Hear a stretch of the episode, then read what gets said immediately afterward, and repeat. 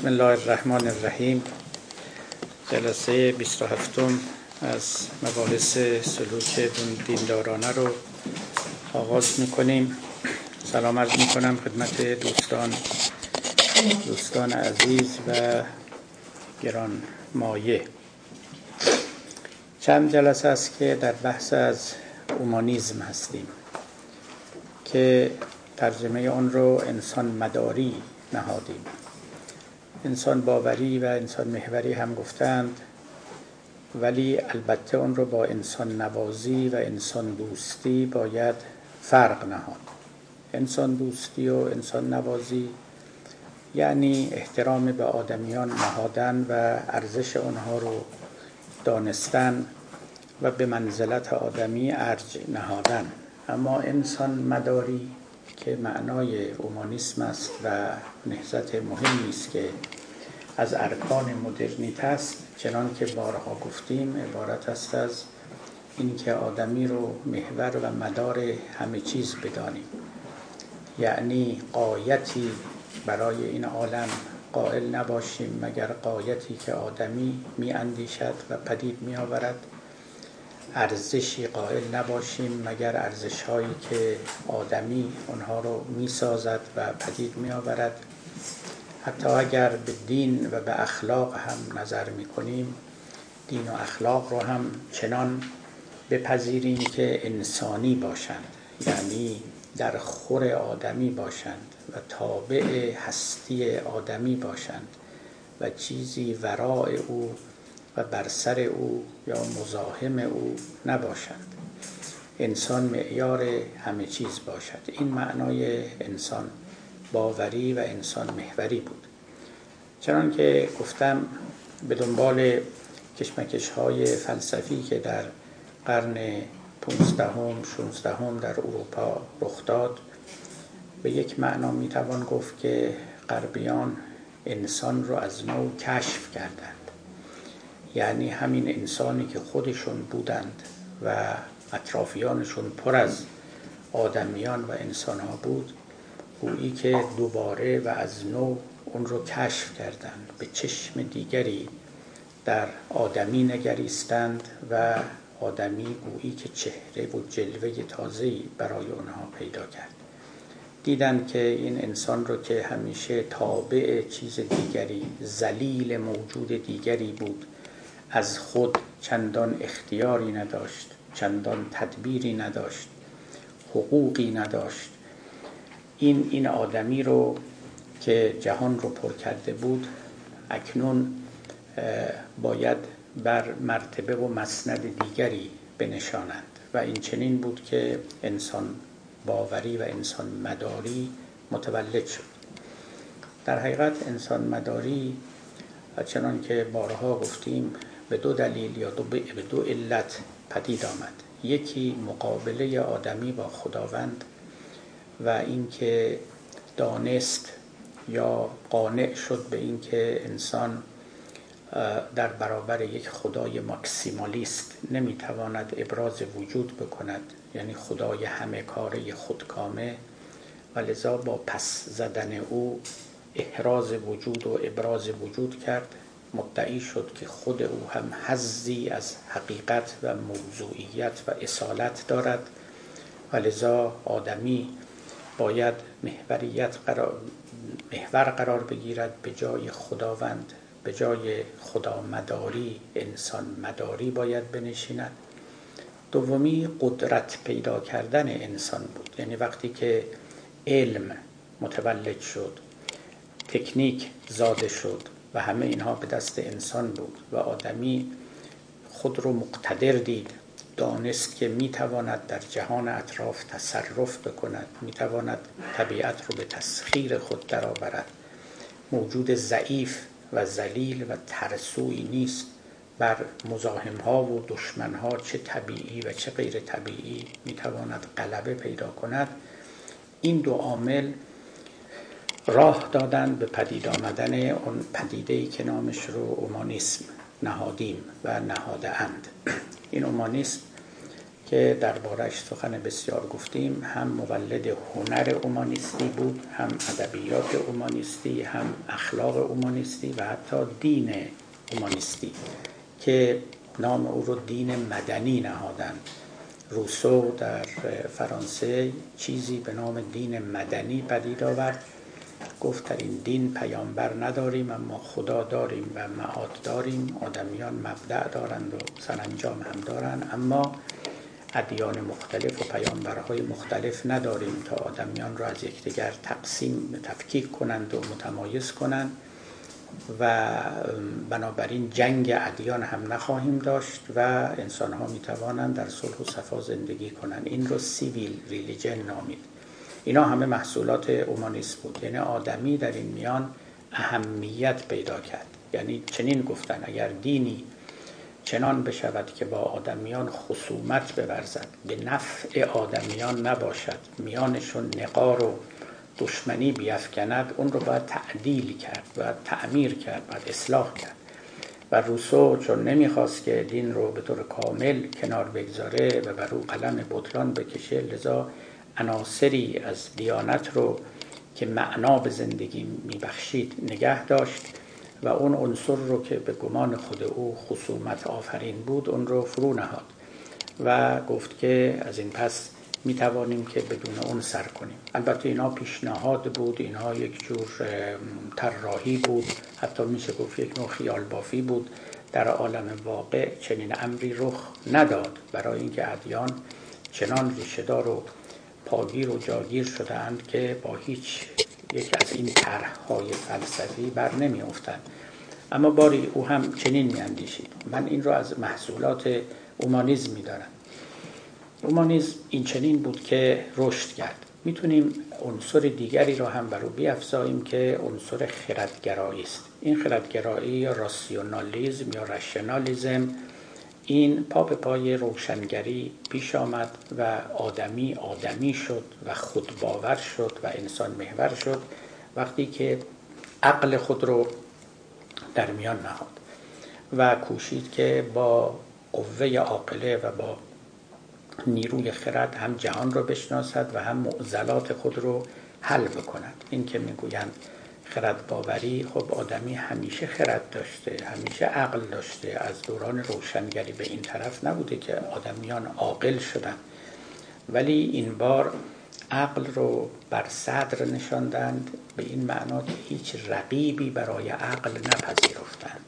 و مهمتر از همه هم رقیبی بود به نام دین. برای اینکه این نزاع عقل و دین یک نزاع کهن است از ابتدایی که دین بوده با عقل در ستیز بوده و این در واقع به نفع هر دو هم بوده. همیشه هم به نفع هر دو بوده. امروزه هم شما بدانید اگر دیانت از این جهان رخت ببنده اولین زیانی که اولین کسی که زیان می کند خود اقلانیت است.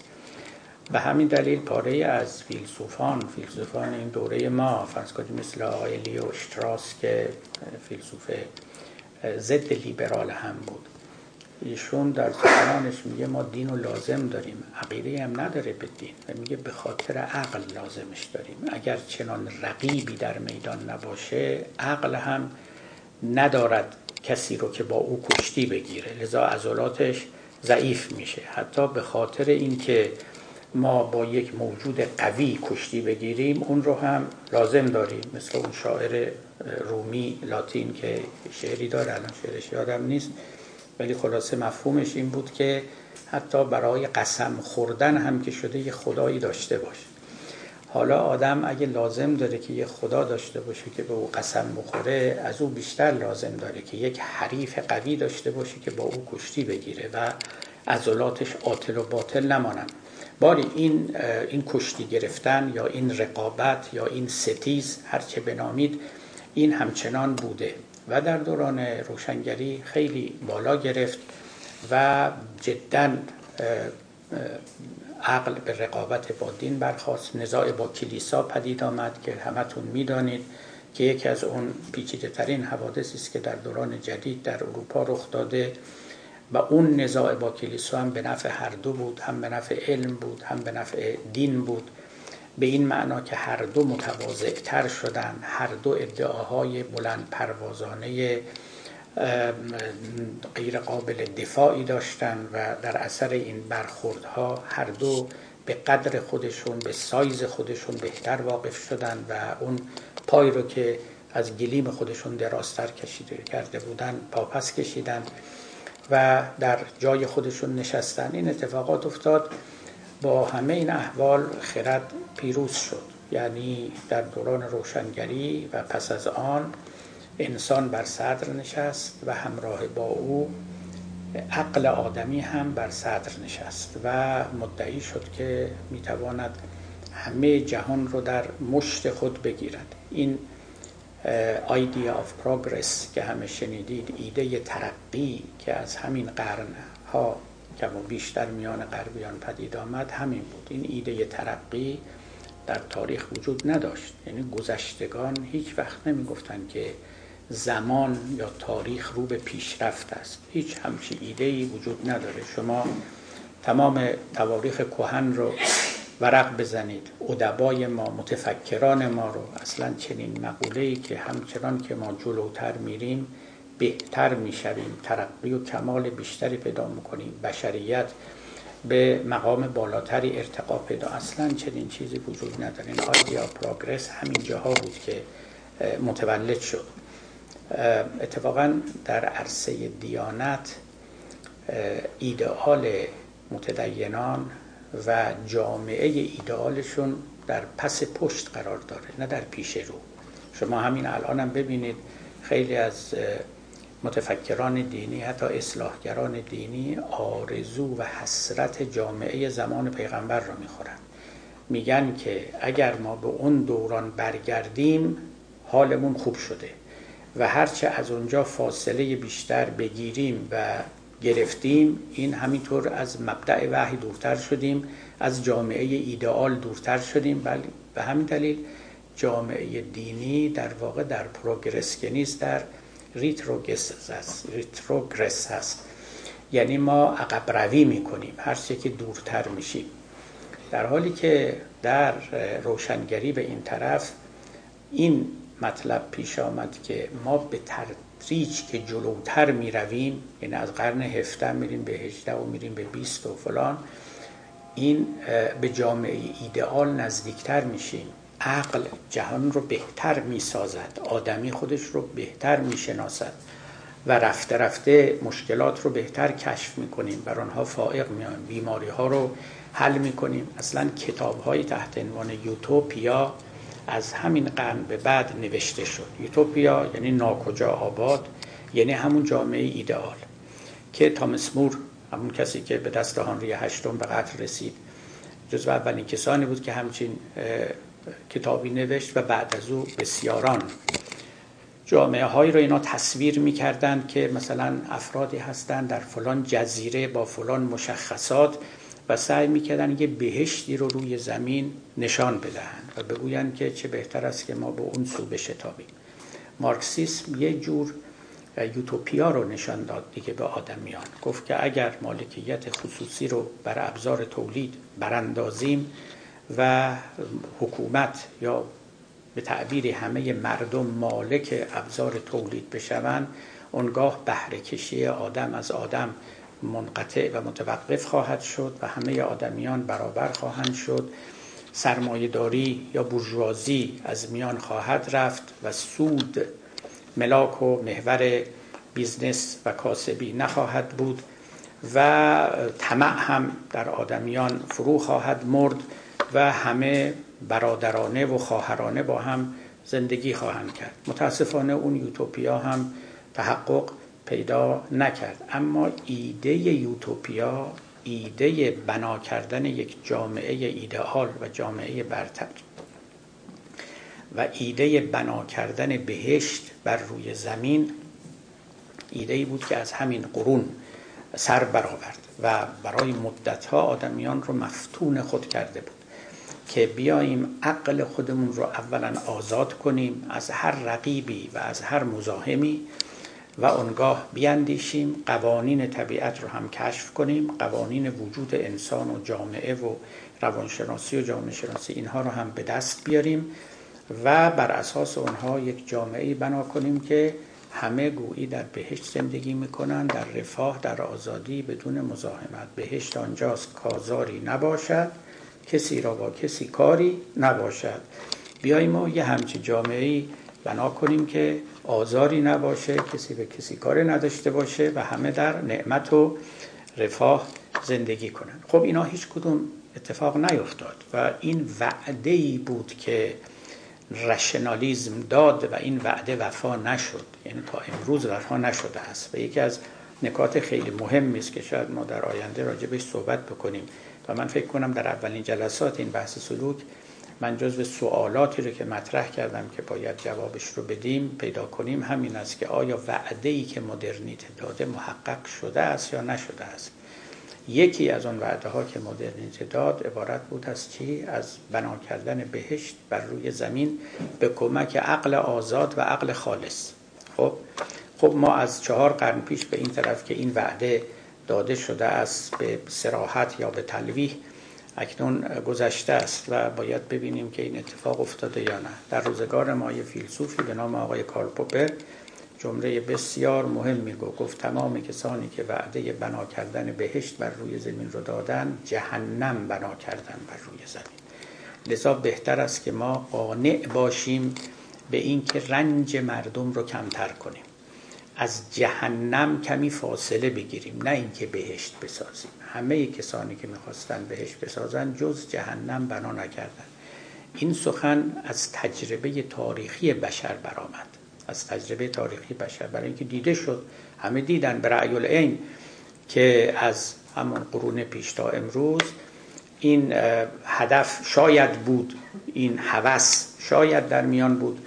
اما اتفاقی نیفتاد که اون رو محقق کند و ما بتوانیم بگیم که اندکی به او نزدیک شدیم. البته این نظر معارضانی و مخالفانی هم دارد که در جای خودش باید بحث بشه. ولی به هر حال اکنون نظر من این بود که بگم که این راسیونالیزم که در مغرب زمین پدید آمد این همزاد اومانیسم است.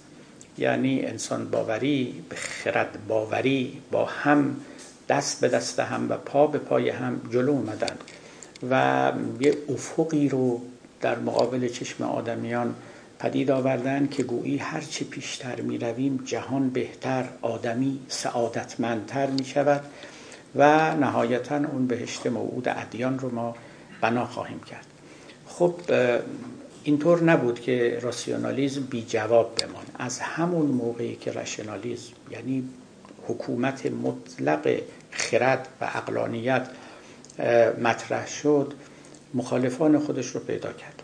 شما حتما نهزت رومانتیسم یا رومانتیسیسم در اروپا رو شنیدید. این نهزت رومانتیسم نهزتی بود که پاتک به راسیونالیسم بود.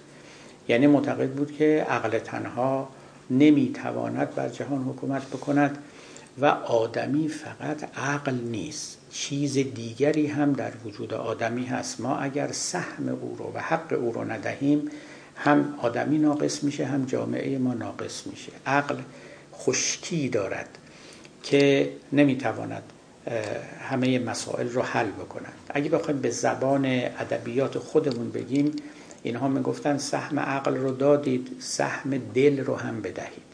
رومانتیزم نهزت رومانتیسیسم رومانتیسیسم به انگلیسی رومانتیسم به فرانسه. این نهزت که در ادبیات تجلی کرد در هنر تجلی کرد در شعر در موسیقی نقاشی اینا در حقیقت می‌خواستن داد دل رو بستانن. می‌گفتن آدمی مرکب است از عقل و از دل. پس دل کو؟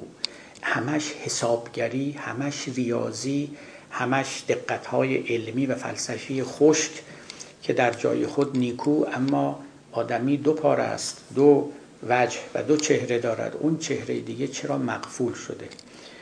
بزرگان این مکتب دوستانی که با ادبیات انگلیسی فرانسه آشنا هستن آدم مثل شاتوبریان عرض می شود که حتی ویکتور هوگو اینا خب متعلق به این مکتبن دیگه. استاندال خیلی از در انگلیس انگلیس خودمون می‌خواستم بگم برای اینکه ببخشید من ده سال انگلستان زندگی کردم. انگلیسی نیستم ولی به حال در انگلیس خودمون مثلا ویلیام بلیک یا فرض کنید که ویلیام وردورث این شاعرای مشهور اون موقع که من گاهی شعرهای اینا رو میخوندم همین ویلیام ورزورث یه دو بیت شعری داره که الان یادم میاد که enough of science and of art close up those barren leaves comfort with a clean heart that watches and perceives. یعنی بس کتاب بس است علم بس است این دفترهای بی حاصل رو ببندید با یک دل پاک و پاکیزه پیش آیید دلی که احساس می کند دلی که می‌فهمد. می‌بینید کاملا همین حرفه که کتابا رو هم بذارید و دیگه اسم علم رو نیارید و دیگه بحث فلسفه و عقل و ریاضیات نکنید سهم دل رو هم بپردازید. چون می‌دونید از زمان گالیله به این طرف اینا همه مال قرن 16 هم به این طرف دیگه که این انفجار عظیم در عالم یعنی در غرب عالم پدید آمد. گالیله کشفی که کرد این بود که زبان که طبیعت به زبان ریاضی نوشته شده است. و بعد از او بود که دیگه این اتفاقات افتاد. فیزیک شیمی نمی‌دونم نجوم اینا همشون فرزندان این اکتشافن که جهان که طبیعت به زبان ریاضی نوشته لذا اگر کسی ریاضی نمی‌داند نمی‌تونه عالم بشود نمی‌تواند کتاب طبیعت رو بخواند. خب این از قدیم مطرح بود. یعنی در یونان قدیم هم افلاتون گفته بود گفتن بر سردر آکادمیش نوشته بود هر کس هندسه نمی‌داند وارد این آکادمی نشود. اما میراث افلاتون فراموش شد و ارسطو بر صدر نشست. در طول این قرون در اروپا و در جهان اسلام رونسانس به بعد دوباره افلاتون رو کشف کردند. یعنی دوباره رنسانس بود باززایی بود و نوزایی بود. سراغ یونان قدیم رفتن هم اومانیسم اونها رو گرفتن و هم ریاضیاتشون لذا این چیزی به نام geometric spirit روح هندسی. این چیزی بود که دوباره حاکم شد geometric spirit این geometric هم ریاضیه. اندازه گیری geometric هندسه می‌دونید همون کلمه فارسی اندازه است. عربا کردنش اندازه شده هنداسه همون هندسه. ما امروز دیگه نمیگیم علم اندازه میگیم علم هندسه. و از روش هم مهندس ساختیم و همه این چیزا و ولی ریشه کلمه فارسی است مهندس یعنی اندازه گیر اندازه شناس. اینجا هم مهندسان می‌دونم که زیادن اما فکر نمی کنم اونا رو اندازه گیر و اندازه شناس بخوانیم یا خودشون بپذیرن یا دیگران بپذیرن. باری این geometric spirit این چیزی بودش که در قرون جدید بر آدمیان حاکم شد. همه چیز رو ببریم زیر اندازه گیری همه چیز با calculation و خب این همون عقل ریاضی بود همون فیزیک بود همون chemistry بود همون astronomy بود و در واقع همه علوم. و بقیه علوم هم می کوشیدند و میدویدند تا هرچه بیشتر چی بشن؟ ریاضی بشن. حتی همین امروز شما ببینید روانشناسی می‌خواد بالاخره ریاضی بشه. قانوناش را حدودی کمی بشن. این کمیت گرایی یکی از مشخصات اقلانیت محض است. یک کتابی دارد یکی از فرانسوی هایی که عارف شد و مسلمان شد و در مصر ماندگار شد و در مصر هم از دنیا رفت به نام آقای رن گنون. شاید اسمش رو شنیده باشید. ایشونی کتابی داره به نام سیطره کمیت.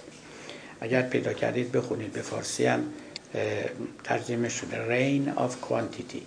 سیطره کمیت. اونجا حرف اصلیش همینه. میگه علم جدید تحت سیطره کمیت است. یعنی کوانتیتی بر کوالیتی چربیده است.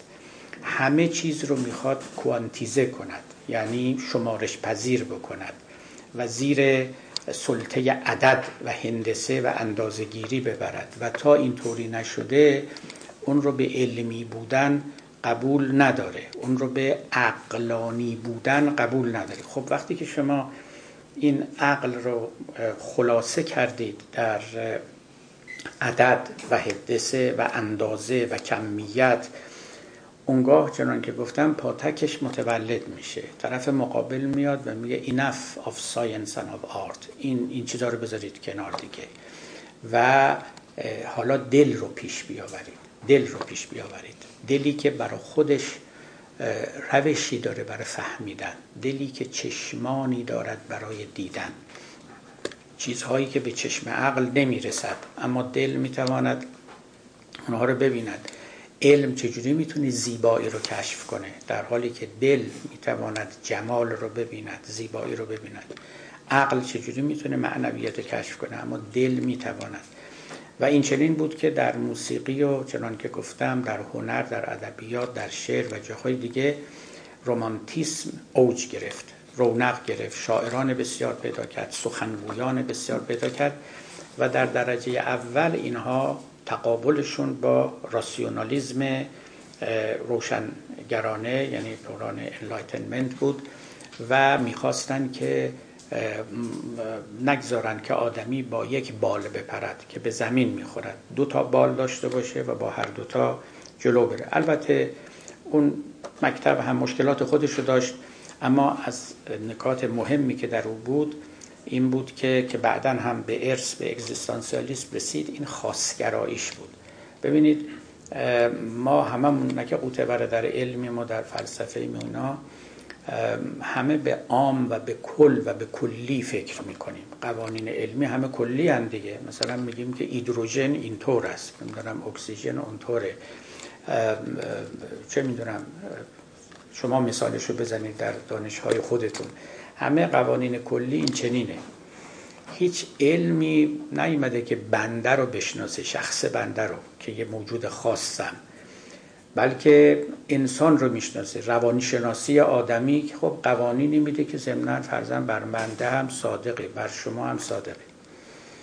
در رومانتیزم نکته ای که مورد توجه قرار گرفت این بود که طبیعت بذاریم کنار. هر آدمی برای خودش موجود خاصی است. و ما نمی‌تونیم او رو زیر سیطره قوانین کلی ببریم. این قوانین کلی وجهی و بعدی از وجود آدمی رو نشون میدن که تعمیم پذیر است. اما ماها خصوصیات غیر تعمیم پذیر هم داریم. من ویژگی های دارم شما هر یک ویژگی هایی دارید و این همونی بود که بعدها در اگزیستانسیالیسم تحت عنوان آدم گوشت و پوست و خوندار مطرح شد. می‌گفتن ما برای آدم کلی حرف نمی‌زنیم.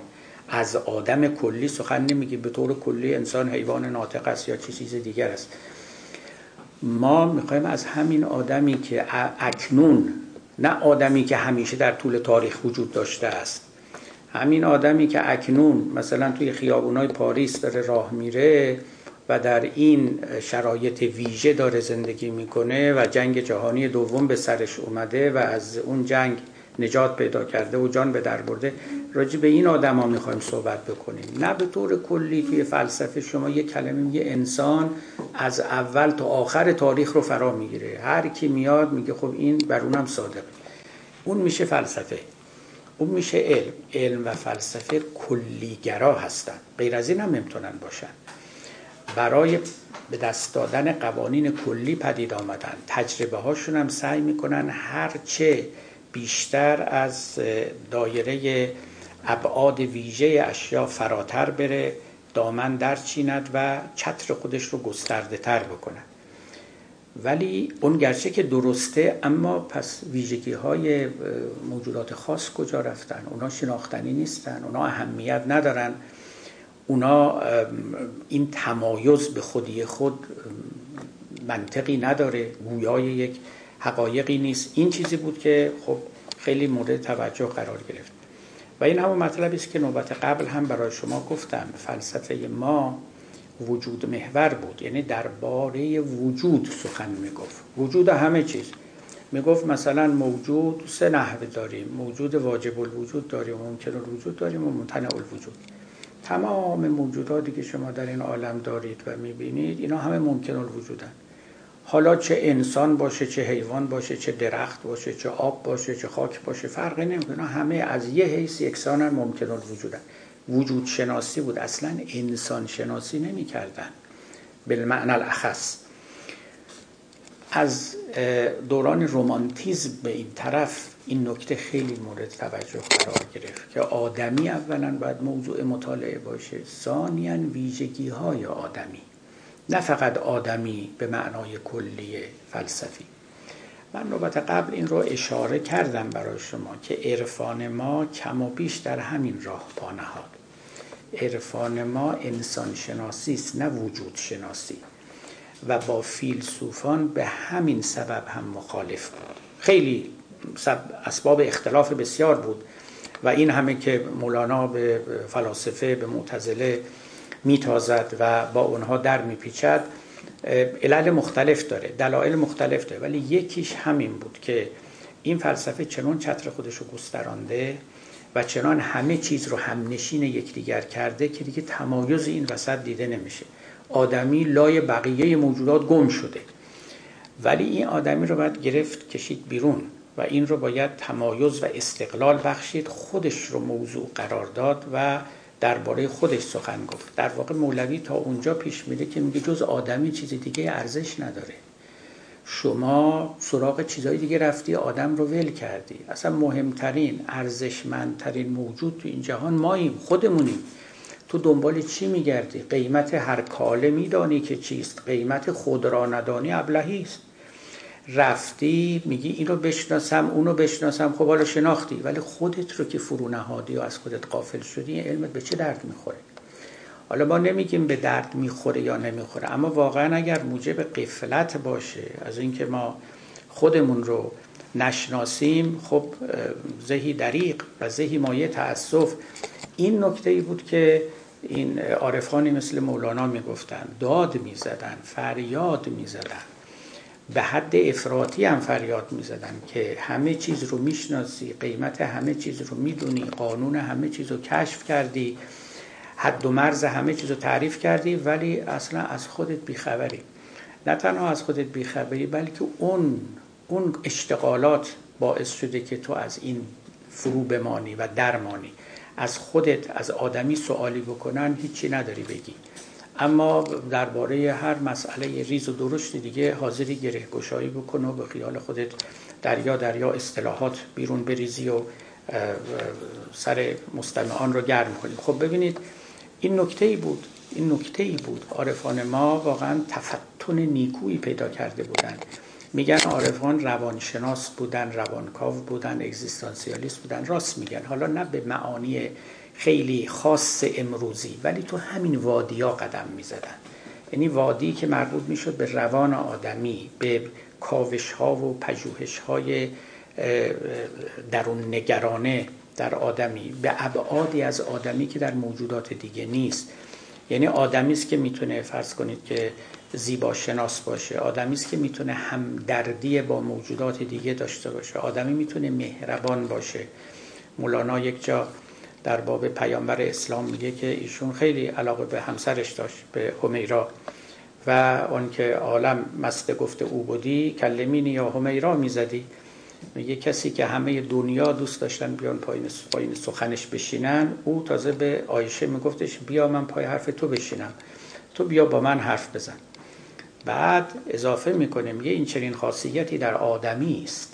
مهر حیوان را کم است اون از کمی است. این خاصیت عشق ورزیدن و دوست داشتن در آدمیان است. حیوانات چون کم دارن لذا ناقصن. وجودشون ناقص است کم است. این چنین خاصیتی در آدمی است. خب ببینید وقتی شما آدمی رو کشف می‌کنید این جور خواستش رو کشف می‌کنید که در طبیعت نیست. آدمی خیلی ویژگی داره. ما دروغ میگیم ما غیبت می‌کنیم ما خیانت می‌کنیم ما درویی می‌کنیم. از اون البته پرستش هم می‌کنیم مهربانی هم می‌کنیم. اینا هیچ کدومش توی طبیعت نیست. خب شما اگر همه اینا رو کنار هم بذارید و بخواد اینا رو بشناسید و بفهمید و درمانش هم بفهمید خوبیش رو بدانید چرا بدیش رو بدانید چرا در واقع شما پا در وادی یه فنی نهاده اید که همین قدم های نخستین عرفان است. و هرچه بالاتر بیاد شروع به تهذیب خودتون بکنید شروع به بهتر شناختن خودتون بکنید و به قول مولانا این پنجره ها رو به روی عوالم و آفاق دیگه بازتر بکنید. خب به شناسایی بهتری از خودتون نائل میاد. این چنین میشه که عرفان پدید میاد. لذا عارفان ما در حقیقت می‌توان گفت که پیشگامان ستاندن سهم دل بودند. همان کسانی بودند که در مقابل فیلسوفان که سهم عقل را ادا می کردند اینها برخواستند و خواهان ادا کردن سهم دل شدن این دلم که در اینجا من دارم میگم به معنای رومانتیک کلمه نیست یعنی فقط مفهوم شور و احساس نداره چیزی خیلی عمیقتر از آن است. اما نزدیک با اون است. این عشق مثلا از مفاهیم بود که خب همه ادیبان ما دیگه خودتون می‌تونید یعنی عارفان ما اون رو به کار میبردن در معانی در مراتب مختلف معنا. یک تجربه خیلی عمیقتر داشت یک تجربه کمتر داشت اما همشون از این مقوله دم می‌زدن. حتی عقل رو می‌خواستن که قربانی در پای عشق بکنن. و این همون چیزی است که به حال بعضی ها متعرض او و معترض او شدن. ببینید اتفاقی که افتاد حالا باز برای اینکه یه مقایسه بکنیم بین غرب و شرق خودمون و شبیه اون مقایسه که نوبت قبل کردم در میان ما این چنین می‌توان گفت که این رومانتیزمی که نامش عرفان بود برای اینکه ببینید عرفان در سطح خیلی بالایی بود. این وقتی که تنزل می‌کنه رومانتیزم میشه یعنی شاعری میشه و شعر و احساس و شور و اینها. همیشه همینطوره. هر چیز خالصی که وارد عالم میشه به تدریج از اون موقعیت والای خودش تنزل می‌کنه میاد پایین تر. درست مثل دینی که پیامبران میارن در ابتدا خیلی خالص خیلی آلیس اما خورده خورده آلوده میشه و تنزل می‌کنه در سطح فهم عوام. مثالی که قرآن می‌زنه دیگه میگه آبی که ما از آسمان میفرستیم در آسمان و در راه خیلی پاک و خالص است. به زمین که می‌رسه گلالود میشه. و غیر از این هم کاریش نمیشه کرد. چون باریده برای اینکه رو زمین برسه. انزل من السماء ماء فسالت اودیتان به قدرها فاحتمل از سیل و زبدن را بیا. روی زمین میاد این آب هم گلالود میشه هم کفالود. هر دوتا هم کف بر او می نشیند هم گل.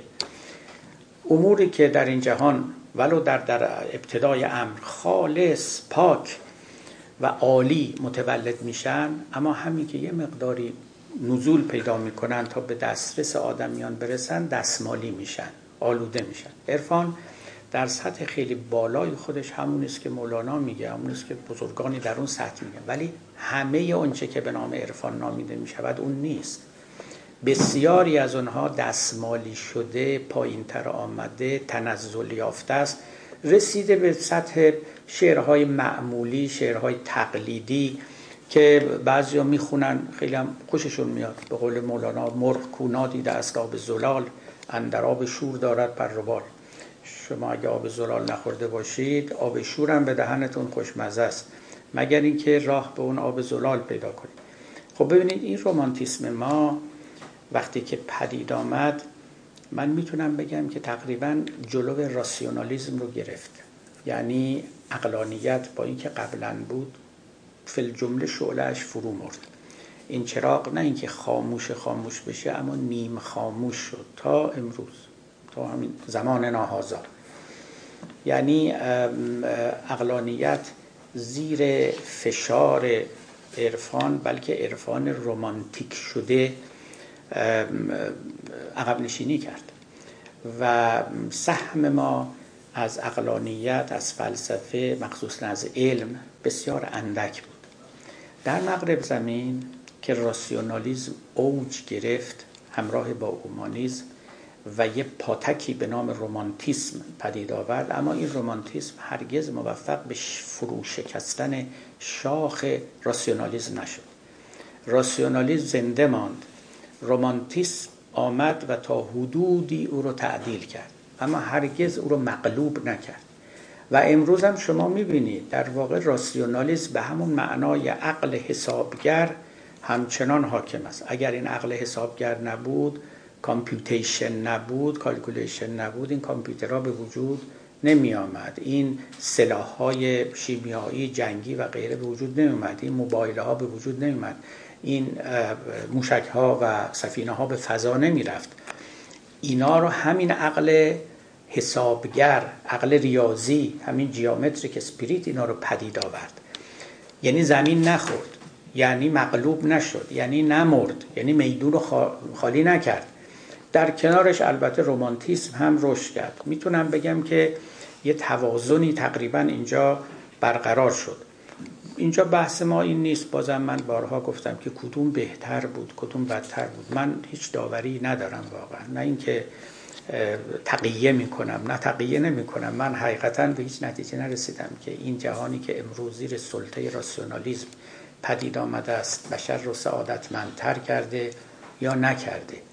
اما فعلا داریم میگیم چگونه شده است و از چه راهی آمده است تا به اینجا رسیده است؟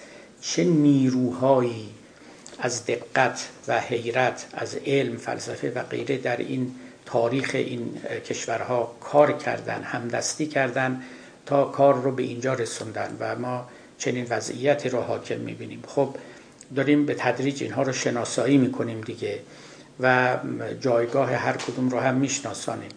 خب ببینید اومانیسم آمد و راسیونالیسم آمد علم آمد فلسفه جدید آمد سوبجکتیویته آمد که خواهم گفت.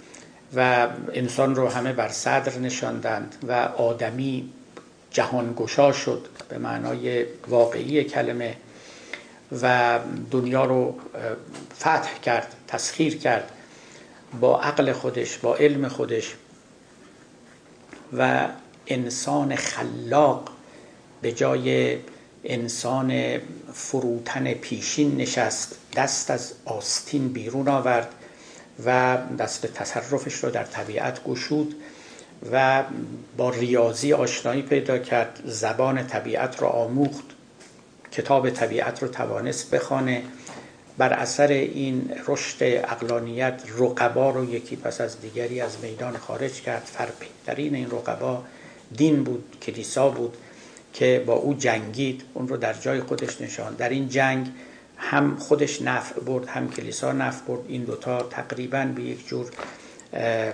آشتی یا آتشبسی رسیدند که آتشبس بهترم هست که تا امروز هم ادامه داره.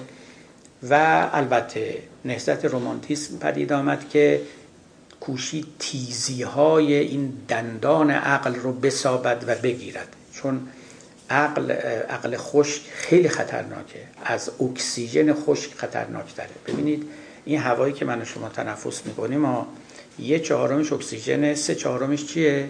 ازوت. اگر این سه چهارم ازوت نباشه این اکسیژن میسوزونه تمام این جهاز تنفسی ما رو. خب این عقل مثل اکسیژن خالص میمونه. خیلی چیز خوبیه. حیات ما به او وابسته است. اما اگر یک چهارمش سه چهارمش ازوت نباشه همین چیزی که حیات بخشه ممات بخش میشه. خب؟ از غذا سرکنگبین صفرا فزود اون اتفاق میفته لذا این اقلانیت خالص بسیار بیرحمه. بسیار خشکه. و این رو هم برکسون گفت. گفت ما دین رو می‌خوایم که شاخ عقل رو بشکنه و تیزیاشو بگیره و سنباده بزنه. هم آقای لیاشتراس گفت که ما دین رو می‌خوایم برای اینکه یک حریف قوی قوی پنجه باشه در مقابل عقل و با او بجنگه و نگذارد که او بی حریف در میدان بماند که ویرانی های بسیار به, به بار می آورد هرچه که بود این رومانتیسم تا حدودی چنین نقشی رو ایفا کرد. اما رومانتیسمی که در کنار راسیونالیسم بود. و راسیونالیسمی که تا امروز به خوبی دوام پیدا کرده علا رقم معارضهای بسیاری که در تاریخ اروپا داشته است آینده این مجموعه رو هیچ نمیشه پیش بینی کرد. آینده مجموعه در گلو سرنوشت راسیونالیسم است. راسیونالیسمی که مادر همه این چیزهای خوب یا بدی است از تکنولوژی و غیره که در این جهان پدید آمده و سعادت یا شادمیان رو رقم می‌زند یا بناست که رقم بزنه. گفتم که در جوامع شرقی ما یه جور عرفان رومانتیک در سطوح مختلف تقریبا حاکم شد. یک جور دین ماکسیمالیست هم حاکم شد و مجموع اینها سرنوشتی رو برای ما رقم زد که اکنون داریم. صرف نظر این که اون رو خوب بدانیم یا خوب ندانیم. خب حالا به دنبال این من نوبت گذشته نکته رو مطرح کردم به صورت خیلی مجمل اون رو قدری بست بدم. از مدت هاست که خب این قصه مطرح است که در بون این تمدن جدید غربی که از چهار قرن پیش به این طرف پا گرفته و شکل گرفته تناقضهایی نهفته است. بعضی ها این تناقض ها رو ولکام می‌کنه یعنی میگن خوبم هست و با همین تناقض ها دینامیزم این تمدن تعریف می‌شود و تحقق پیدا می‌کند. اگه هیچ تناقضی تزاهمی رقابتی نباشه همه چیز رو به خفتگی و مردگی می‌رود اما این تناقض ها بعضیشون واقعا تناقض های ویرانگرن یعنی باید به اونها رسیدگی کرد. یکیش رو من می‌خوام بگم الان براتون نوبت گذاشتم اشاره کردم. ببینید در این تمدن انسان بر صدر نشست اومانیسم انسانی که هم مولد اخلاق شد هم هنر شد هم مولد حقوق شد مدعی شد که ما حق داریم فقط تکلیف نداریم و سیاست حقوق مدارانه بنا کرد اخلاق حقوق مدارانه بنا کرد. همچنان که می‌دانید و بسی چیزهای دیگر که فوق العاده مهم جهان ما جهان انسانی ما بر این ارکان بنا نهاده شده است. این از یک طرف آدمی فربه فربه شد. به قول یک نویسندگان مثل یک شاهزاده ای که لباسهای زرین پوشیده و تمام جواهرات خودش رو نشانهای افتخار خودش رو به خودش آویخته. بسیار اما از یه طرف دیگه این انسان خیلی از درون توهی شد. از درون توهی شد به این معنا. شما نگاه کنید از همون قرن 16 به این طرف تمام علوم و فلسفه در این دیار و مخصوصا امروزه اینها به دنبال اثبات این امرن که انسان موجود مختاری نیست. اختیار در آدمی تقریبا به صفر رسیده است. امروز مخصوصا در این علوم نوروساینس و اینها وقتی که شما نگاه کنید حتی تجربه هایی رو به شما برای شما بیان می‌کنن که معتقدن که آدمی این دستگاه عصبیش صد درصد زیر تاثیر موتیویشن ها و محرک های بیرونی کار می‌کنه یا محرک های درونی و اختیار یک فریب یک illusion یک خیال باطل بیش نیست. واقعا اینطوریست. این رفته رفته اگر یه روزی به یه زبانهای دیگری گفته می‌شد امروز به زبان علمی گفته میشه و با پشتوانه های تجربی و فراوانند. یعنی من بعید می‌دونم که شما امروز scientist ی بشناسید که خوب scientist باشه و این بتونه از اختیار دفاع بکنه. خب البته ما همه اسم اختیار رو میاریم نمی‌تونیم هم نیاریم برای اینکه احساسشو داریم. اما اینا به ما میگن احساس دروغه. شما خودتون رو گول می‌زنید. این احساس کاذبی است. هیچ چنین چیزی وجود نداره. اصلا از یکی دو قرن پیش ببینید چند تا جبر در زندگی آدمیان شکل گرفت. یکی جبر تاریخ بود. اینا قبلا وجود نداشت. اگرم جبری در گذشته وجود داشت که متکلمان و الهیون می‌گفتن جبر الهی بود. می‌گفتن چون خدا می‌دونه که ما در آینده چه خواهیم کرد یا چون خدا قاهر و قادر مطلق است و اراده او بر همه اراده ها حاکمیت داره لذا ما موجودات بی اراده و بی اختیاری هستیم. همین بود. اما در جهان جدید چه اونایی که خدا رو کنار گذاشتن چه اونایی که خدا رو نگه داشتن دیگه احتیاجی به خدا نداشتن. بگن او به ما زور میگه چندین زورگوی دیگه قویتر پیدا کردن که بدتر از اون جبر قبلی اینا ما رو در کمند و چنبره خودشون افکندن که راه فراری نداریم. خب یکیش جبر تاریخ بود. که همچین تعبیری هیچگاه وجود نداشت در تفکر پیشین ولی از دوران هگل به این طرف و از آقای مارکس به این طرف قصه جبر تاریخ آمد و جبرهای اجتماعی که به هر حال بسته به اینکه شما در چه طبقه به دنیا آمده باشید و چه دوره تاریخی به دنیا آمده باشید چنین و چنان خلاصه اینا بر شما حکم میرانند و وجود شما رو تعین میبخشند. دیگه بقیهش رو من نگم. تا امروز یکی هم آقای فروید اومد که گفت بیشتر این تصمیم هایی که شما میگید و فکرهایی که شما میگید خود شما نمی‌دونه از کجا میاد. از اون ناآگاه شما و اون زمیر نهان شماست که یه مرتبه سر میاره بالا و یک فکری رو در ذهن شما یا بر زبان شما مینهد بدون اینکه خود شما بدانید. و بعضی از اینا رو خواب نشون میده بعضی رو خطاهای زبانی شما لغزش های زبانی بعضیش هم که نمی‌دونید. اون طبیب روانکاو باید کشف کنه. بعضیش عقده های درونی که شما دارید خودتون از اونها خبر ندارید. اصلا نمی‌دونید چجوری و کی تولید شده اما در وجود شما مونده و اینا بر شما فرمان میرانن خب این هم یه جبر دیگه بود. دیگه امروز بالاتر از همه جبر ژنتیک. درسته که ماها چه ژنهایی داریم. و این خلاصش ما ما نیستیم. ما اصلا ما چی کاره ایم گفت من و تو این میان کاری نداریم. به جز بیهود پنداری نداریم. ما خیال می‌کنیم یه چیزی هستیم یه اختیاری داریم کاره ایم تو این عالم موجود مختاریم. همه اینا رو باد برد. اون کدوم باد بود که برد؟ طوفان علم بود. طوفان فلسفه نوین بود. همین آدمی که ببینید این خیلی چیز مهم است از یک طرف آدمی به قایت تضعیف شده یعنی آدمی بودن آدمی که به اختیار اوست. اگه این اختیار از ما بگیرن ما مساوی سنگ و گلیم. فرقی نداره دیگه. آدمی به اختیارش که یعنی مهمترین امانتی که خدا نزد ما نهاده. که اگر این امانت رو از ما بگیرن ما آدمی نخواهیم بود این امانت اختیار است. در قرآن آیه هست که خداوند امانت خودش رو بر همه موجودات عرضه کرد. انا عرضنا الامانت علی السماوات و الارض و الجبال فابین ان یحملنها و اشفقن منها و حملها الانسان. انه کان ظلوما جهورا. ما امانت خودمون رو به کوه ها و آسمان ها و زمین و همه عرضه کردیم. همه از حمل امانت ترسیدند. فقط آدمی بود که این امانت رو بردوش گرفت. خیلی از مفسران قرآن گفتن منظور از امانت اختیار است. چون کلمه امانت تو خود قرآن تفسیر نشده. همینقدر گفته شده ما امانت رو دادیم به آدمیا. به کوه دادیم گفت نه من میترسم. نمی‌تونم حمل کنم. به دریا دادیم. اینا هیچ کدوم.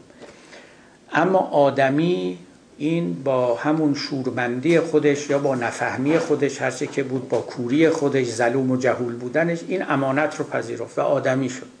آسمان بار امانت نتوانست کشید. قرعه فال به نام من دیوانه زدن. ما با جنون خودمون این امانت رو پذیرفتیم حالا اگر این امانت رو از ما بگیرن ما دوباره همون سنگ و خاک.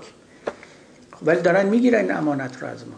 یعنی این طوفانی که وزیده طوفانی به نام علم به نام ژنتیک به نام نوروساینس به نام نمی‌دونم مارکسیسم به نام همه چیز اینا داره به ما میگه که ما از درون خالی خالی هستیم. واقعا خالی هستیم و ما چیزی ما دست خوش حوادثیم تو چه اتفاقی بیفته؟ چه بادی از کجا بوزد؟ درست مثل این برگی بر درخت که تکان می‌خوره و از خودش اختیاری نداره.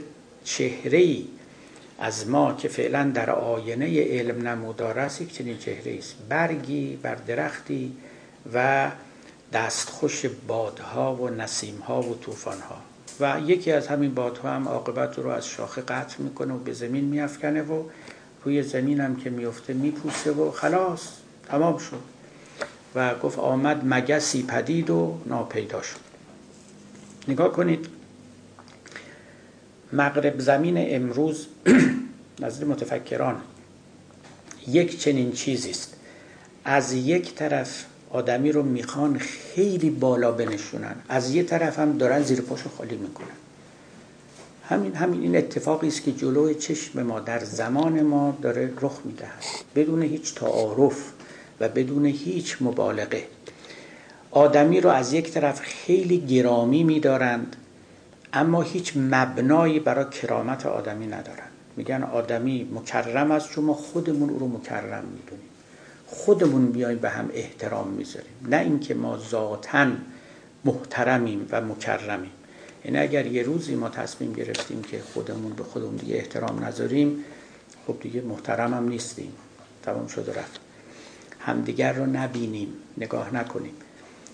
این که گفتم نبینیم ببینید کلمه رسپکت که به معنای احترام نهادن است این سپکت که در او هست سپکت یعنی دیدن. همین کلمه که در اسپکتروم هست در سپکتاکلز به معنای عینک هست اسپکتاکولار یک چیز خیلی دیدنی و حیرت انگیز. سپکت و رسپکت یعنی وقتی که شما یک کسی رو ببینی. اما از چشم بندازی و نبینی یعنی به او احترام نمی‌گذاری. درسته؟ حتی کلمه سپای به معنای جاسوس هم گفتن از همین کلمه سپکت هست. باری اگر قرار بشه وقتی ما نبینیم همدیگر رو از چشم هم بیفتیم. اهمیتی برای همدیگه قائل نباشیم. خب این احترام و این کرامت و اینا بین میره. در ادیان این رسپکت از خداست. یعنی چون خدا به آدمی احترام می‌ذاره آدمی محترم است.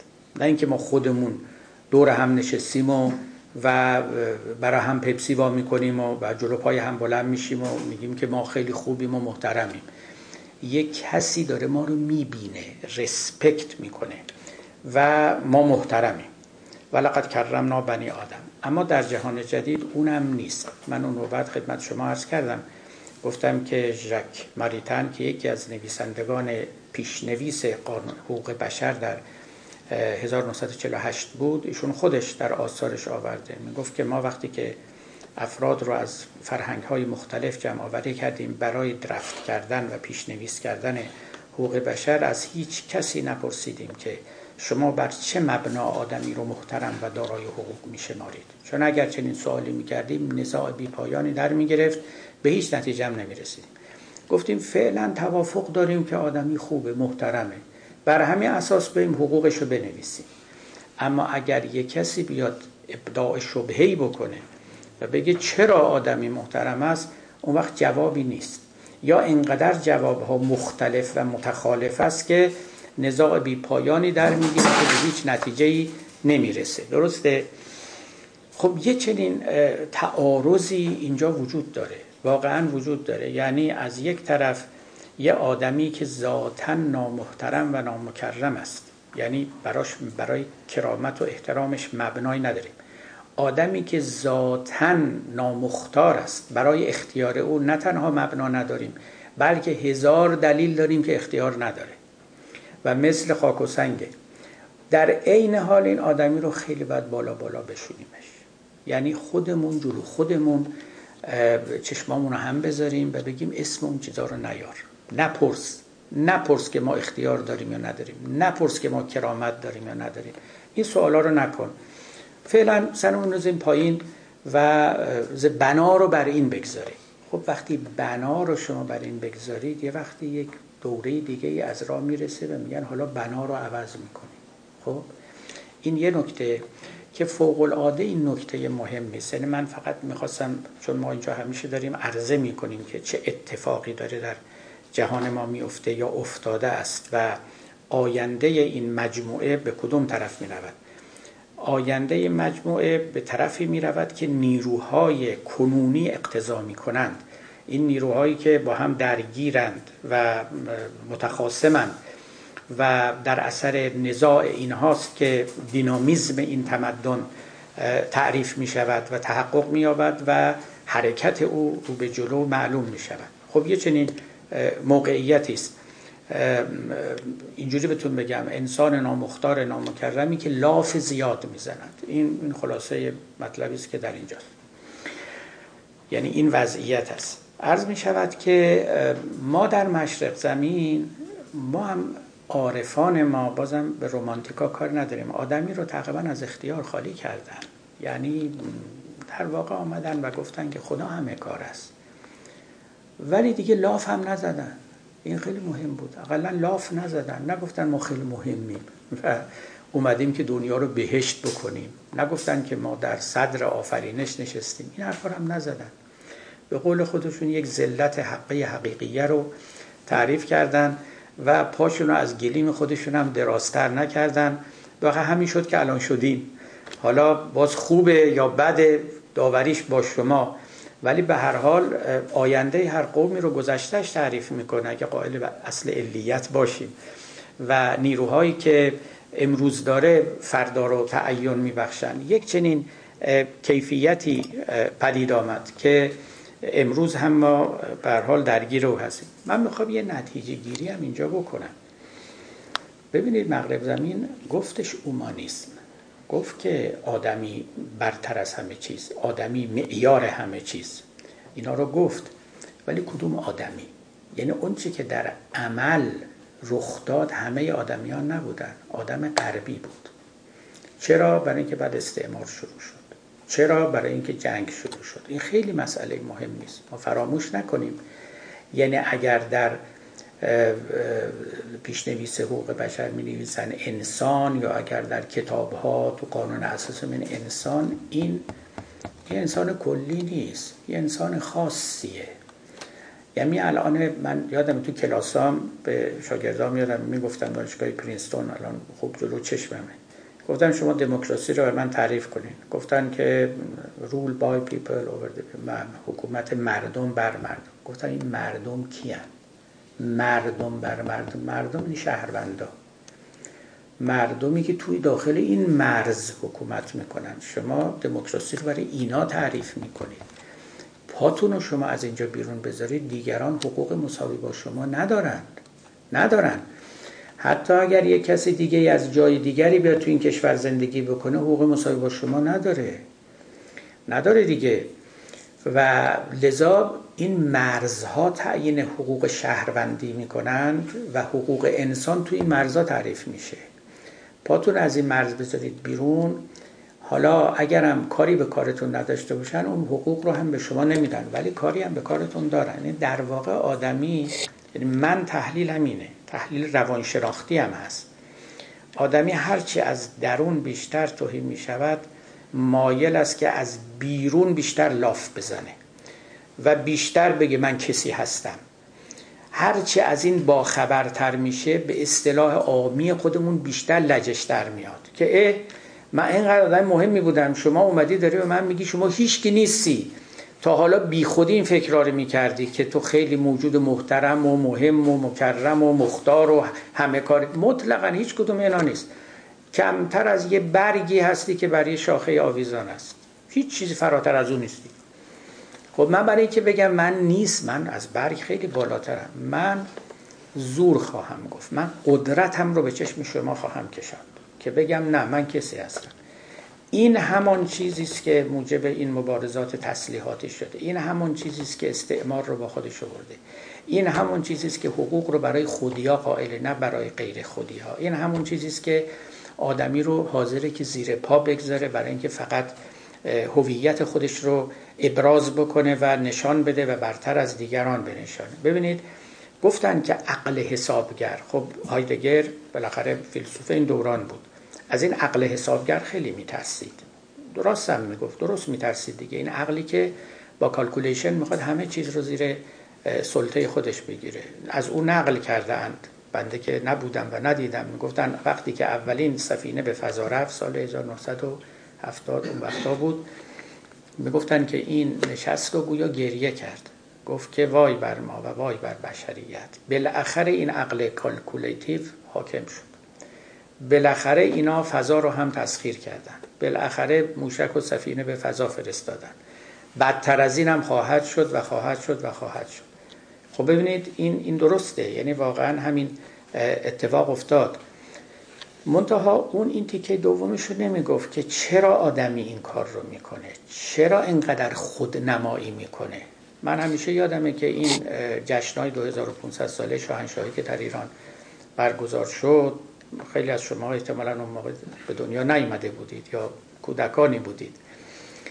واقعا یادمه خب ما نوجوان بودیم با دوستانمون بحث می‌کردیم که خب این یعنی چی؟ این علا حضرت اومده و سر قبر کوروش و تاجی که بگیره بالا سرش بذاره و نمی‌دونم این از اطراف جهان مهمان ها رو دعوت بکنن و بیان و از صبح هواپیما پاریس بره و غذا براشون بیاره ظهر برسونه به شیراز و این طرف و اون طرف. خیلی هم می‌گفتن فقط خودنمایی هیچ چیز دیگه نیست. بسیاری از این رفتارهای آدمی رو خودنمایی تعیین می‌کنه. ما کسی هستیم. و اینو بارها گفتم براتون. حالا شما قدرت هم دارید تکنولوژی هم دارید یک دغدغه بزرگتر هم دارید و اون اینکه دانستید که شما کسی هم نیستید. هیچی نیستید. بی خودی به خودتون نمره 20 می‌دادید تا حالا. صفر نمرتون. حالا باید چیکار کرد؟ حالا باید بالاخره نشون داد که نخیر ما کسی هستیم. حالا تا که این مسابقه و مبارزه ادامه پیدا خواهد کرد اون رو خدا میدانه. اون وقت حالا راه راه های همون نیو ایج همین عرفان های مدرن و تو خالی پیدا شده که هی دائما به آدمیان بگن نه شما کسی هستید آرام باشید. چون یک دقدقه درونی واقعا آدمیان رو آزار میده. ببینید خیلی از روانکاوای جدید مثل این آقای یالوم دیگران امروز این کتابای خوبی که نوشتن شما هم بخوانید اینا معتقدن که با هر آدمی چند دقدقه همراه هست. یکیش دقدقه مرگه. هیچ وقت کسی به خودش نمیگه که من میمیرم من آخرش میمیرم. ولی خب هممون می‌دونیم که ما بالاخره رفتنی هستیم. گفت از سلامی بعد ما آیندگان رفتنی. بر شما خوش باد این غمخانه ناماندنی. خب آینده سلام ما از همینجا به اون آیندگان رفتنی. اونا میان که مثل ما باز برن و همینطور لدول الموت و ابنول الخرابی به دنیا بیاورید تا بمیرن بسازید تا ویران شود. عالم اینطوری خب این دقدقه مرگ با ما هست. دقدقه های دیگر هم هست. یه دقدقه هایی هست این بزرگان ذکر نکردن. یکیش همینه. این دقدقه تو خالی شدنه. این بدترین دقدقه است. لازم نیست اینو کسی بیاد صریحا در گوش ما بگه در گوش ما بخواند. نه. همین که با امواج این فضا به وجود ما وارد میشه به گوش ما می‌خوره. ما خورده خورده این از درون توهی میشیم دچار تزلزل میشیم. فوق العاده این مهمه. این اضطراب وجودی ما رو فرا می‌گیره. یه همون اضطراب اگزیست و این اضطراب وجودی خیلی کارها می‌کنه. ممکنه شما رو به ویرانگری و تخریب سوق بده ممکنه به یأس و افسردگی سوق بده و ممکنه به خیلی چیزهای دیگه سوق بده. کشف این سرچشمه فوق العاده مهم. حالا اگر این بدل به روانشناسی اجتماعی شد یعنی یه جمعی رو یه جامعه ای رو فرا گرفت یه تمدنی رو فرا گرفت اون موقع به خدا پناه برد. یعنی اتفاق خیلی مهمی بالاخره پدید خواهد آورد. من خیلی از این لاف زدن ها و از این قدرت نمایی ها که دیگه هممون آشنا هستیم اینا رو وقتی که می‌بینم همش تو دلم میگم بله دیگه. به میزانی که شما صدات بالا میره و جیغ می‌زنی و داد می‌زنی معناش اینه که از درون دچار فرو ریختنی و میترسی و این توهی بودن خودت رو پنهان می‌کنی. این می‌تواند در سطح فردی باشه می‌تواند در سطح جمعی باشه. در حالی که وقتی که یه موجودی باز فردی یا جمعی از درون اطمینان داره تنش نداره قنای ذاتی داره خیلی آرامتر می‌تونه زندگی بکنه با دیگرانم راحتتر می‌تواند تبادل بکنه مهربانتر باشه. بسیاری از خشمها و خشونتها به خاطر همین نداشتن یک قنای درونی است و حتی قدرت خودش رو می‌تونه عادلانه تر توضیح بکنه و خرج و صرف تخریب دیگران نکنه. خب من نکته دیگری رو هم می‌خواستم بگم یعنی چون وعده داده بودم که در باب اقبال و آراء او هم سخن بگم اما فرصتمون به پایان رسید. انشالله نوبت بعد به اقبال هم اقبال خواهیم کرد. السلام علیکم و رحمت الله شما فهمید که در, در شهر در واقع عرفان مانع از رشد عرفان رومانتیک شده. عرفان رومانتیک شده. یعنی نزول کرده به سطح رومانتیسیسم بلکه بدل به یه جور شور و احساس خالی یک عاطفه نه حالا هم مذهبی هم غیر مذهبی فرق بله بله شرق داره مرز می‌کنم. بله یعنی همون عرفانی که رومانتیک شد و تصوف شد و تصوفی که لایه های خیلی فرودین عرفان بود و و به یک مش آین های خشک و به یک جور همین رقص و نمایش های کمبه ها و اینا مشغول شد. بله. اینا خب خیلی نقشه مخرب داشت. بله. این که درصد کمی از از افراد یعنی مثلا چند درصد افراد متصوف بودن یا اینکه عرفا تعداد خیلی معدود و انگشتما بودن بله. ببینید این درسته. البته اگه بخواید بگید که صوفیان رسمی صوفیان خانقاه رو بله اینا البته تعدادش اندک بود ولی طرز فکرشون پخش بود. طرز فکرشون خیلی پخش بود. یعنی همه شعرا افکارشون رو می بردند همه جا می بردند و اینها در جانها می نشست بعدش هم خب سلطنت استبدادی حالا من یکی از عوامل رو اینجا گفتم تخ... تحلیل تک عاملی نباید کرد. سلطنت استبدادی و بعد طبیعت بیرحم و ناهمواری که ما داشتیم اینا مجموعا کمک کرد دیگه. بله ولی یکیش قطعا اون بود. همه کسانی که در باب تاریخ شرق می نویسند و علل انحطاط رو بررسی می کنن یکی از این علل رو قطعا تصوف دارن ولی نه تنها علت اما یکیش رو قطعا هم می نویسن خب همینم که تصوف چرا چنین نقشی رو داشت خود همین تحلیل چگونگیش هم کاری است. یعنی به راحتی نمیشه. ولی این به نظر من تقریبا نقطه و نکته مجمع علیه است متفق علیه است که اینا قطعا در این زمینه نقشی داشتند بله.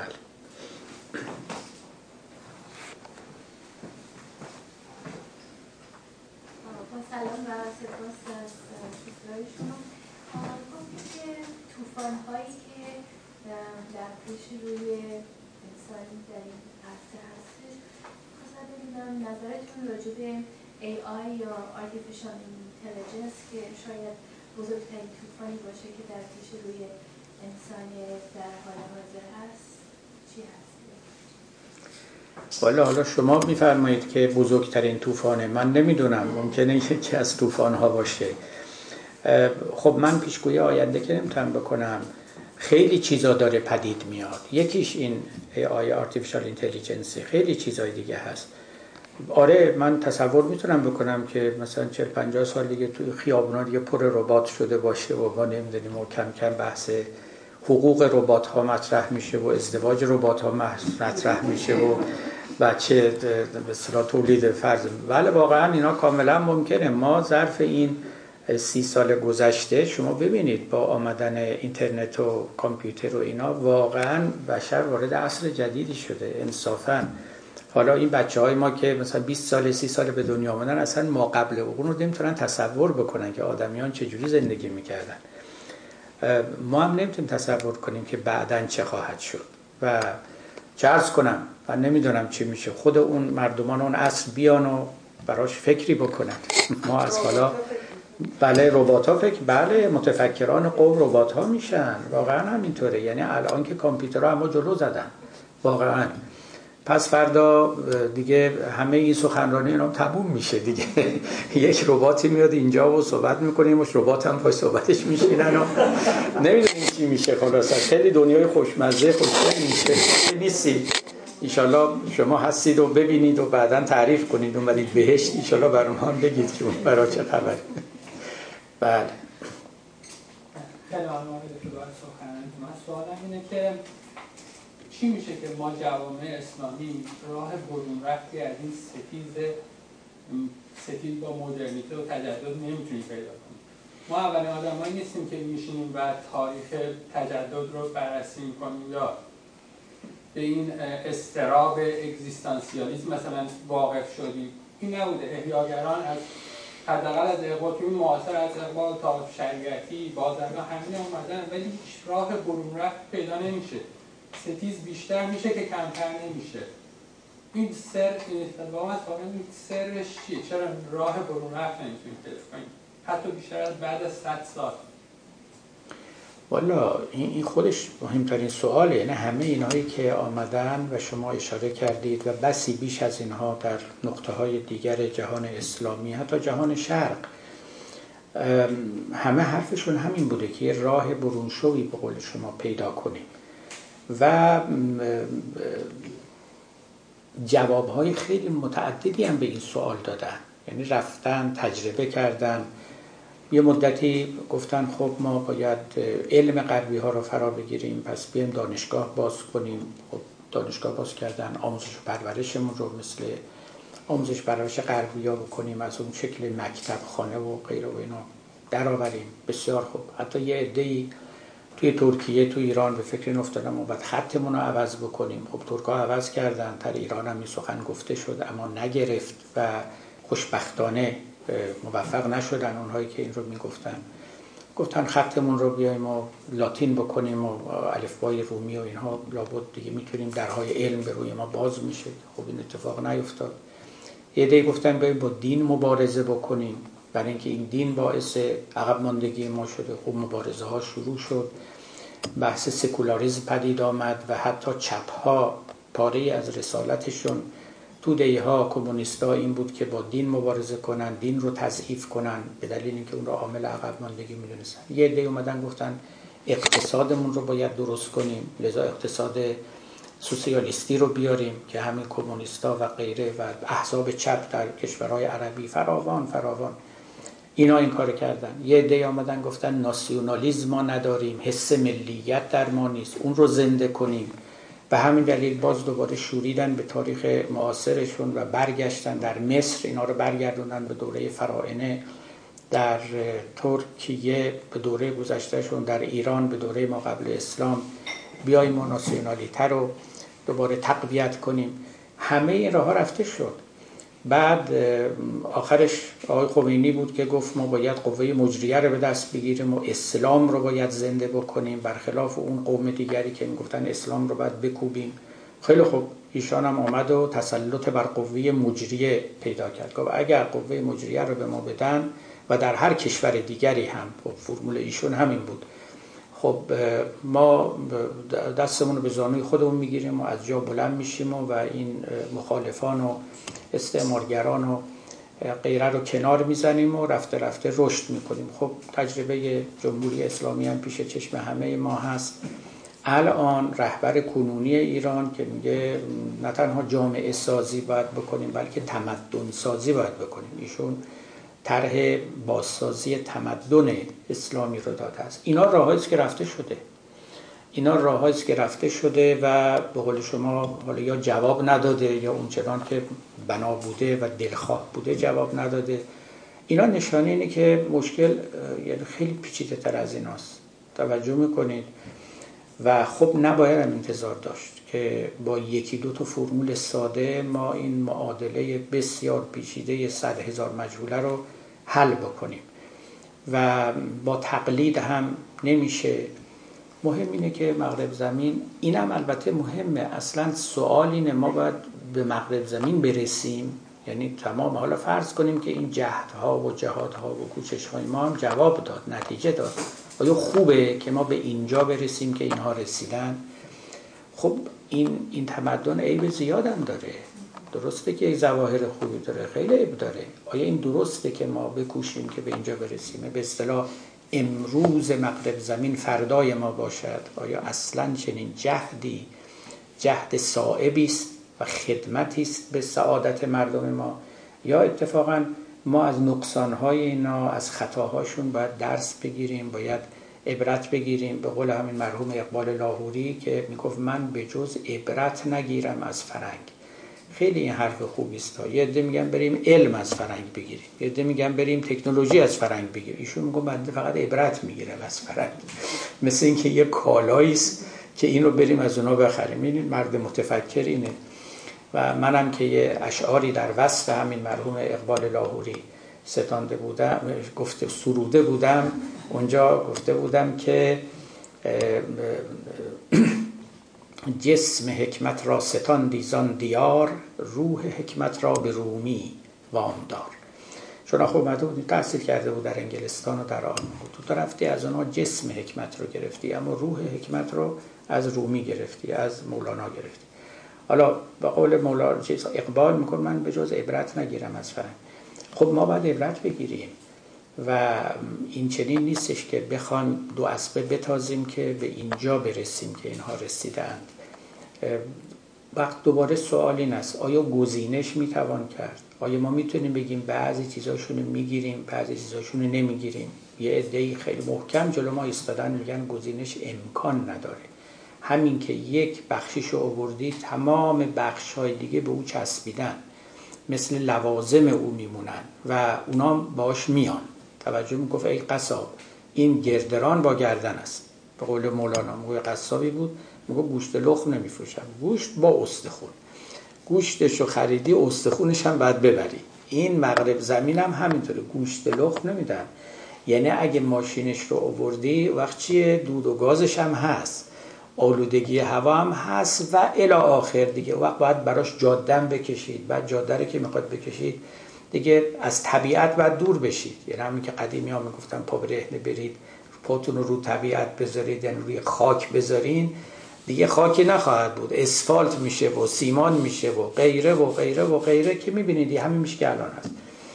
بعد نفت رو هم بعد البته تصفیه کنید. اگر نمی‌تونید تصفیه کنید بعد بنزین رو از جای دیگه وارد کنید. می‌بینید دیگه یه بخشش رو که اووردید دیگه به دنبالش همه اونای دیگه خواهد آمد.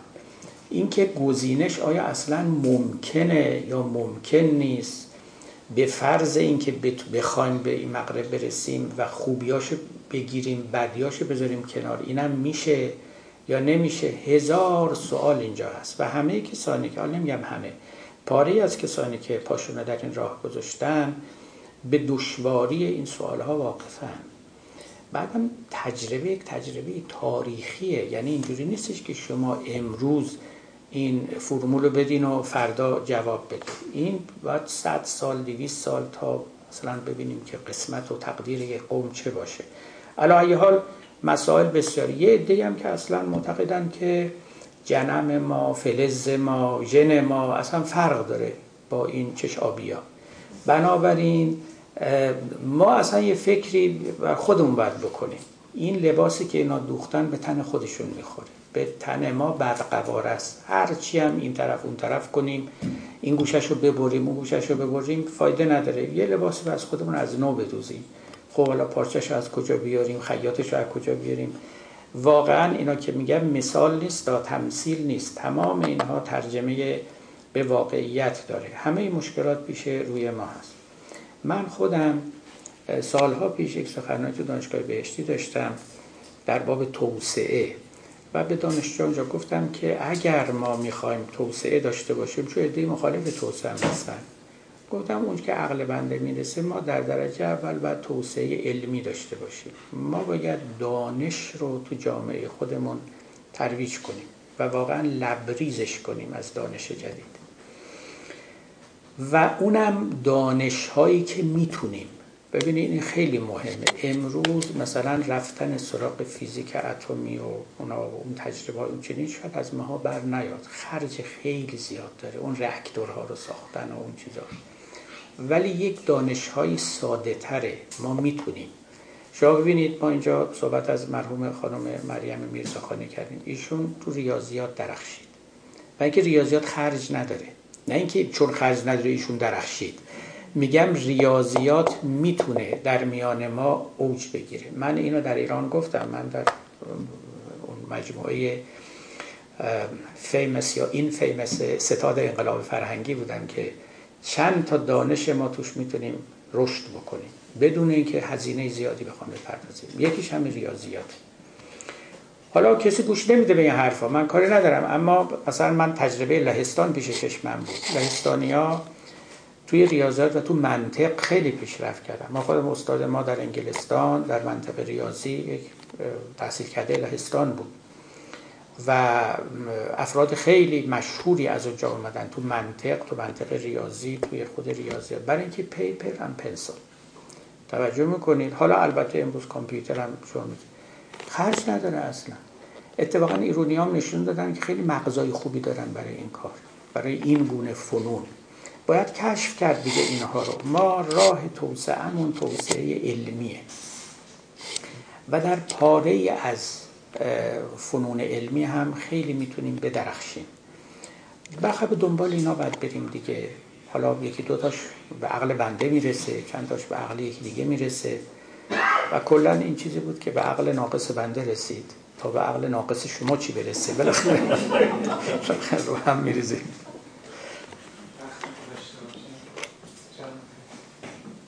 با تشکر از صحبت های شما آقای دکتر عقل ناقص من یه خطش رو برداشتی می‌کنه اقیانوس اطلس رو چون اندازه بگیره خب. نمیشه خب این چیزی که داریم نمیشه. این شما فرمودین راجع به عشق و راجع به عقل. چیزایی که می‌بینیم ربات و هر چیزی که تمدن به وجود آورده.